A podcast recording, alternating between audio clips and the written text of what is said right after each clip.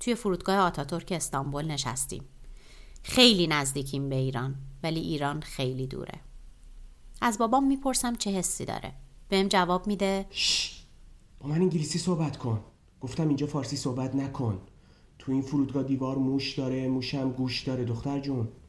پنج سال تراش کردم زبونی رو یاد بگیرم که بابام با یه جمله لهش کرد. سلام. من عباس مهرابیان هستم و شما به چهارمین قسمت پادکست این قصه منه گوش می‌کنید. تو این پادکست قصه آدما رو تعریف می‌کنیم. آدمای معمولی ولی با تجربه های منحصر به فرد. قصه هایی که خود آدما درباره زندگی خودشون نوشتن. فصل اول این پادکست درباره یاد گرفتن زبان جدیده و تمام قصه ها هلوهوش این موضوع هستند. داستان آدمایی رو تعریف می‌کنیم که به خاطر مهاجرت یا برای اینکه با نیاکان خودشون بتونن صحبت کنن رفتن یه زبان جدید یاد گرفتن. میشنویم که یاد گرفتن یه زبان جدید چطور تو نگاه این آدما به خودشون و رابطهشون با اطرافیانشون اثر گذاشته. تو این قسمت پادکست داستان خانم سهر گلشن رو تعریف می‌کنیم. ایشون یه نویسنده و فیلمساز دورگه است که کانادا به دنیا آمده و زندگی می‌کنه. پیش از اینکه داستان رو بشنوید دو تا کلمه هست که باید دربارهشون توضیح بدم. یکی کلمه تکرانتوه که اسم شهر تورنتو از این کلمه گرفته شده. در زبان موهاک که از زبانهای قدیمی بومیای آمریکای شمالیه کلمه تکرانتو به معنای جاییه که درختان از داخل آب سر در آوردن و اشاره می‌کنه به دریاچه اونتاریو و جایی که الان شهر تورنتو قرار گرفته. و دومین کلمه هم کلمه تیوچو هستش که اسم یه زبان چینیه که خواستگاهش استان گوانگدونگ در جنوب شرقی چینه. خب بریم سر وقت قصه. این داستان و سهر گلشن به زبان انگلیسی نوشته و در سال 2021 منتشر شده. این قصه منه. من تو شمال شرقی یه جزیره عظیم به دنیا اومدم. تو یکی از بزرگترین شهراش به اسم تکارانتو. تو خونواده مادریم فقط شش تا از نوه ها هستن که تو آسیا به دنیا نیومدن. یکیشونم منم. از سمت مادری ما اولین نسلی هستیم که زبان تیوچو رو روون صحبت نمی کنیم. توی خانواده پدریم من اولین بچه ای هستم که ایران دنیا نیومدم. تنها بچه ای که فارسی رو روون صحبت نمی‌کنه. همین زبان ندونستن منو تبدیل کرده به یک زبان آموز دائمی. انگار دارم همش دنبال کلماتی میگردم که هیچ وقت یادشون نگرفتم. اولین بار 6 سالم بود که حاجی رو دیدم. توی فرودگاه پیرسون یه لباس سفید پفدار تنم بود با گلای صورتی حاجی یه کت شلوار خاکستری تنش بود راستش اون روز اصلا حوصله فرودگاه رفتن نداشتم آخه پروازشون روز خیلی بدی افتاده بود. روز فستیوال شکلات. تو 6 سال اول زندگیم خیلی درباره زندگی حاجی و مهین تو ایران شنیده بودم. پدر بزرگ و مادر بزرگم. اونا همیشه مثل شخصیت های خیالی تو ذهنم بودم. بر همین نمی‌دونستم تو دنیای واقعی چطوری باید باشون ارتباط برقرار کنم. اون روز اول هر بار پدر بزرگم چیزی می‌گفت به بابام نگاه می‌کردم. انگار که حاجی یه شخصیت داستانی و بابام باید اونو برام به یه شخصیت واقعی تبدیل کنه نزدیک یه ماه ما پنج نفر همه با هم توی آپارتمان یه خوابمون توی تکارانتو زندگی کردیم پدر بزرگ و مادر بزرگم پدرم مادرم و من بابام توی جوونیش فعالیت سیاسی می‌کرده. برای همین بعد از انقلاب از ایران رفته و دیگه هم برنگشته. با اینکه سالها گذشته بازم میترسه برگرده به ایران. برای همینه که به جای اینکه ما بریم ایران پدر بزرگ و مادر بزرگم میان پیش ما. بابام میگه یه روز ما هم می‌تونیم بریم ایران. یه روز خیلی زود. این داستان مورد علاقه دوره بچگی من بود. داستان داره هم جمع شدن هممون تو ایران برای همیشه پدر بزرگ من قدش 8 سانت از بابام بلندتر بود رنگ پوستش زیتونی بود با موهای سفید کلا آدم کم حرفی بود دو تا از برادراش ناشنوا بودن. برای همین عادت کرده بود بیشتر با چشمه و دستاش حرف بزنه. اتفاقا برای من که فارسی بلد نبودم عالی بود. وقتی که حرف می‌زد صدای نرم و زیری داشت. بابام پدر و مادرش رو برد آتولیو و براشون عکس پرسونلی گرفت. امیدوار بود بتونه کارت اقامت دائم براشون بگیره. خیلی دلش تنگ خونه بود.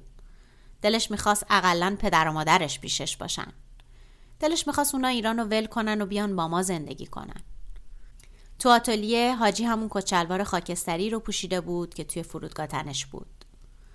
مهین مادر بزرگم پوستش روشن بود و موهای کوتاه مشکی داشت. قدش حدود یه متر و پنجاه بود. به گاراژمون تو زیر زمین که می‌رسیدیم با من مسابقه میذاشت که کی زودتر به ماشین می‌رسه. بیشتر وقتها هم اون می‌برد. تو اون یه ماه هر روز بابام به مادرش می‌گفت مامان اینجا بمونید دیگه. بمونیم. تو که حتی خونه هم نخریدی پسرم. کجا بمونیم اگه شما بمونین منم دیگه هوا ایران از سرم میپره. یه خونه هم می‌خریم یه خونه بزرگ. تو رو خدا بمونید دیگه. روزای آخر دیگه از مهمونامون خسته شده بودم. از غذاهاشون لباس پوشیدنشون. از دوشک دو نفره که نصف اتاق پذیرایی رو گرفته بود. دیگه رسما بهشون می‌گفتم پس شماها کی می‌خواین برین؟ اون زمان مدرسه نمی‌رفتم. خونه بودم و تمام بعد از ظهرم به این میگذشت که ازشون بخوام برگردن خونشون اونا از کانادا خوششون نمیومد با اینکه اواخر بهار بود که اومده بودن اینجا می‌دونستن کانادا زمستوناش خیلی سرده. زندگی تو مرکز ایران رو بیشتر دوست داشتن. تابستونا اونجا دمای هوا به چل درجه می‌رسید. پدر بزرگ و مادر بزرگم اونجا با آقای بزرگ میوه و پسته داشتن. سه تا بچه دیگهشون توی ایران زندگی می‌کردن و داشتن اونجا تشکیل خانواده می‌دادن. خلاصه که ایران و کانادا براشون مثل دو تا دنیای متفاوت بود.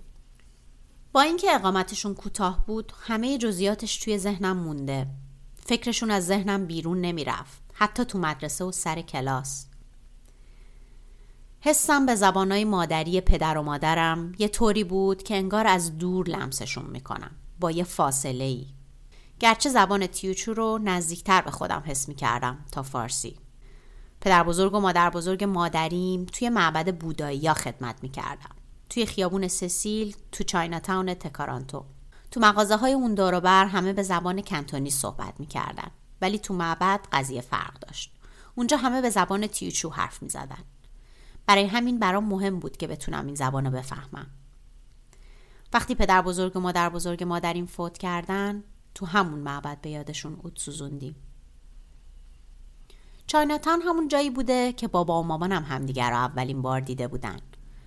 داستان این بود که اواخر دهه 80 میلادی بابا معلم رانندگی بوده. وقتی یکی از شاگرداش امتحان عملیشو قبول میشه بابامو به یه رستوران تو خیابون دانداس دعوت می‌کنه. شاگرده دوست دخترش هم با خودش میاره و دوست دختره هم دوستشو که بعدا میشه مامان من. بابام میگه من از همون بچگی می‌تونستم زبونهای مختلف رو از هم تشخیص بدم. میگه میفهمیدم مامانم و مامان مامانم با یه زبون با هم حرف می‌زنن. ولی بابام به یه زبون دیگه حرف می‌زنه. تازه یه زبون سومی هم بوده که تو مهد کودک و تلویزیون میشنیدم. بابا و مامان من هیچ کدوم انگلیسی رو روون صحبت نمی‌کردن. اما این زبون یه جایگاه ویژه‌ای توی خونه ما داشت. چون پدر و مادرم زبون همدیگر رو هیچ وقت یاد نگرفتن انگلیسی زبون اصلی خونه ما باقی موند. هنوزم که هنوزه انگلیسی مثل یه چسب نصف نیمه میمونه که اعضای خانواده ما رو به هم متصل نگه داشته. اما من وقتی اون ارتباط عمیق با انگلیسی برقرار کردم که شروع کردم به خوندن. از همون بچگی عشقم این بود که قصه هایی رو بخونم که قهرماناش دختر بچه ها بودن. اگرچه که خودم تک فرزند بودم همیشه خواهر برادرای قهرمانای این قصه ها رو خواهر برادرای خودم تصور می‌کردم. حتی بعضی وقتا علکی به همکلاسیام می‌گفتم خواهر برادر دارم. تصور یه خانواده بزرگ که همشون کنار هم باشن خیلی برام هیجان انگیز بود. ولی از همه جذابتر فکر داشتن یه خواهر دوقلو بود. آرزو داشتم یه خواهر دوقلو داشتم که دقیقا حال منو می‌فهمید. خلاصه با کتابا و قصه های توشون ارتباط عمیقی برقرار می‌کردم که با پدر و مادرم نمی‌کردم. آخه رابطه ما با انگلیسی خیلی با هم فرق داشت. برای من زبان اول بود برای بابام زبان سوم برای مامانم زبان پنجم. الو؟ الو؟ سلام سلام چطورین شما؟ شنبه صبح کل خونمون میلرزید وقتی بابام به خانوادش زنگ می‌زد. همیشه وقتی با ایران صحبت می‌کرد داد می‌زد. انگار می‌خواست با فریاد زدن سالها فاصله که بین اون و خانوادش افتاده رو پر کنه. تنها روز هفته بود که نیشش تا آخر شب باز بود و دندوناشو می‌شد دید. دندونایی که از بس سیگار کشیده بود به زردی می‌زد. بعد از پنج دقیقه صحبت با چشاش به من اشاره می‌کرد و تو تلفن می‌گفت بابا جون گوشی دستتون باشه دقیقه. سر می‌خواد باتون صحبت کنه. گوشی گوشی. علکی می‌گفت. من اصلا همچین درخواستی نکرده بودم. بهش چش قره می‌رفتم. سرمو تکون می‌دادم که یعنی نه نمی‌خوام. یهو حالش گرفته می‌شد. منم برای اینکه دلخور نشه گوشی رو ازش می‌گرفتم و شروع می‌کردم به حرف زدن. هرچی که شنیده بودم بابا پشت تلفن گفته بود و منم تکرار می‌کردم. اینا تنها چیزای فارسی بودن که بلد بودم. اما خیلی دلم می‌خواست چیزای دیگه ای می‌تونستم بگم. مثلا ازشون بپرسم منو می‌شناسین؟ دوست داشتین می‌تونستین منو ببینین؟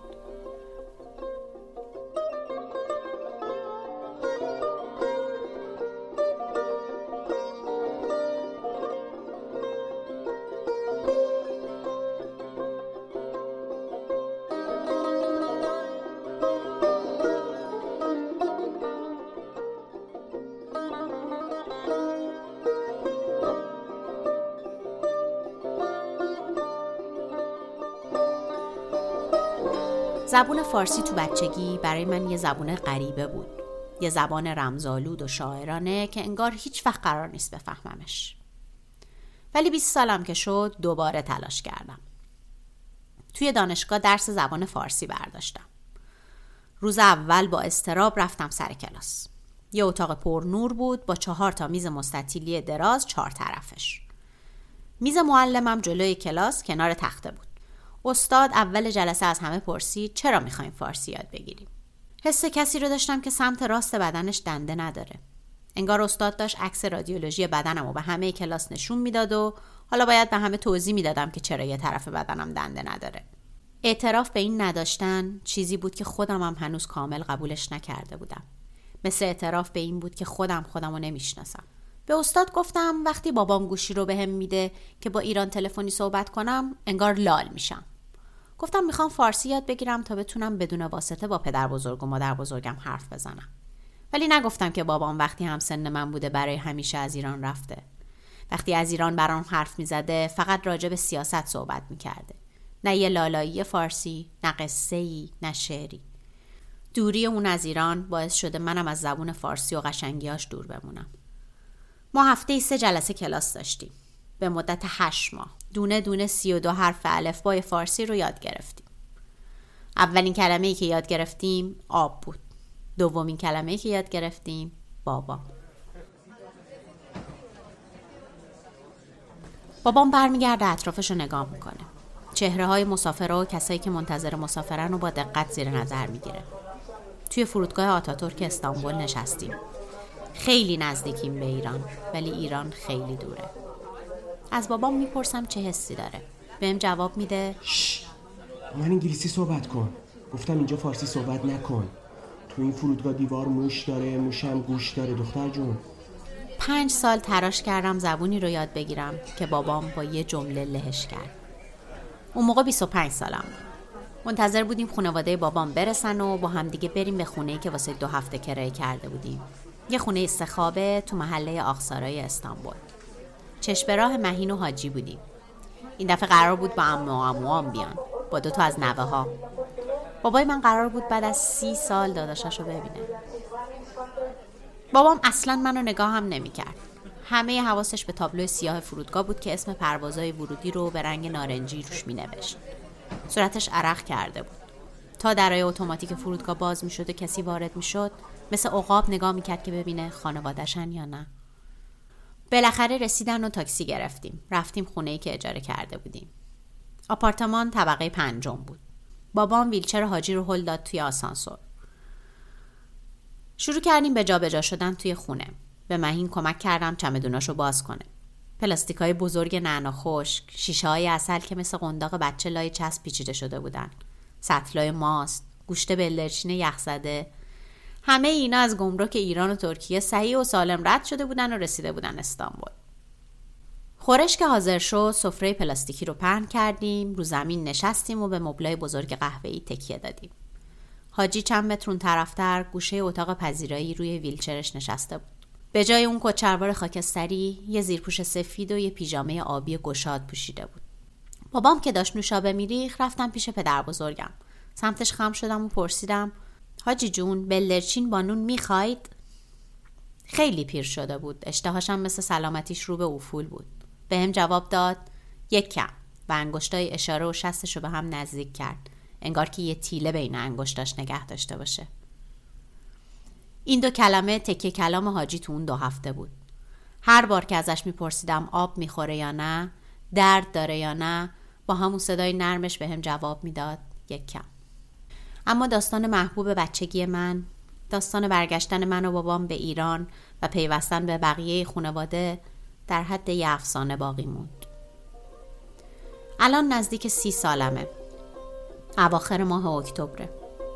مامانم به هم زنگ می‌زنه. میگه حاجی تو ایران فوت کرده. گوشی رو میده به بابام.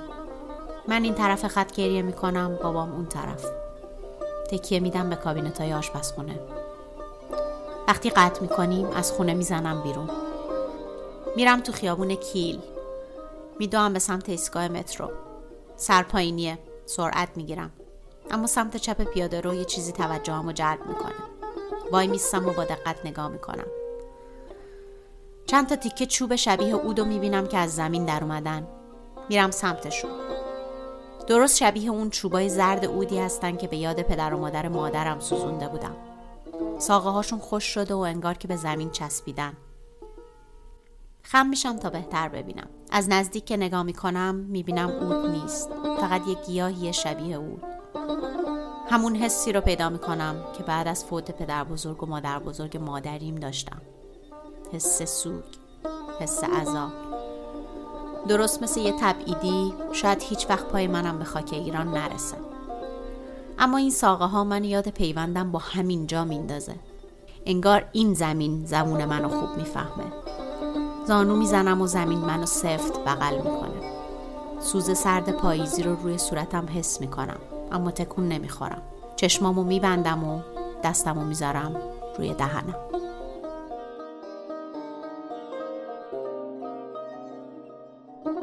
این بود داستان سهر گلشن نویسنده ایرانی چینی ساکن کانادا. این قصه رو فرزانه فلاحی برامون تعریف کرد. و این بود قسمت چهارم از پادکست این قصه منه. آهنگ شروع و پایان این قسمت رو ابراهیم پوستینچی ساخته. پادکست این قصه منه رو می‌تونید تو تمام اپلیکیشن های پادکست، تلگرام یا وبسایت پادکست گوش کنید.